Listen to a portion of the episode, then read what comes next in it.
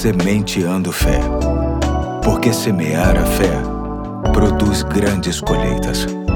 Olá, aqui é o Pastor Eduardo. Hoje é terça-feira, dia 21 de março de 2023 e muito me honra contar com você na continuidade da série É Fé que Não Acaba Mais, uma série que visa deixar mais claro ainda o que significa a expressão fé e o que significa ter fé. Uso como inspiração o livro de Hélio Peixoto intitulado O ABC da Fé. Tenho como base o clássico texto sobre fé que se encontra em Hebreus capítulo 11, verso 1, que diz: Ora, a fé é a certeza daquilo que esperamos e a prova das coisas que não vemos. A fé é um modo de viver, de agir, de reagir, de pensar, de falar e de se conduzir neste mundo segundo o pensamento de Deus que está registrado em Sua palavra. É por isso que a nossa ênfase de fé está na Bíblia. Hoje quero pensar como a fé não funciona. E daí vem uma pergunta: a fé pode não funcionar? Sim, isso é um fato. Mas o problema nunca será a ineficácia da fé, mas a nossa relação com ela. Basicamente, a fé não pode atuar quando existem três impedimentos. Primeiro,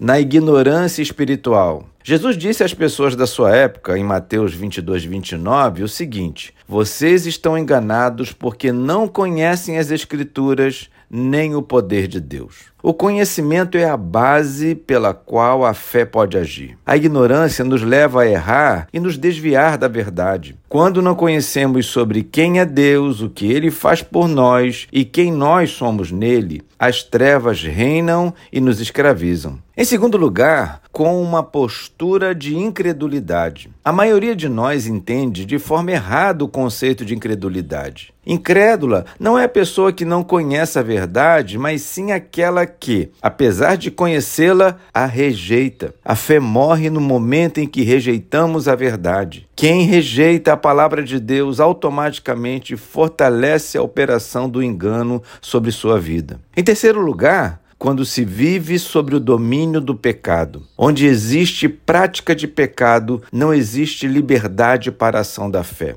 Mas atenção, não estou me referindo sobre ser uma nova criatura e pecar eventualmente, mas sim sobre viver no domínio consciente do pecado, fazendo dele algo como se fosse um bichinho de estimação. A bênção de Deus não pode estar sobre aquele que ama o pecado. O compromisso de Deus se refere com seus filhos, aqueles que buscam com todas as forças abandonar o estilo de vida em que o pecado faz parte no seu dia a dia. O estilo de vida dos filhos de Deus é a prática da fé. Por isso, aprenda de Deus mais e mais. Confie em Sua palavra e que Ele é fiel para cumpri-la e faça de tudo para se afastar das coisas que desagradam ao nosso Senhor. Hoje eu fico por aqui, amanhã tem mais, se Deus quiser.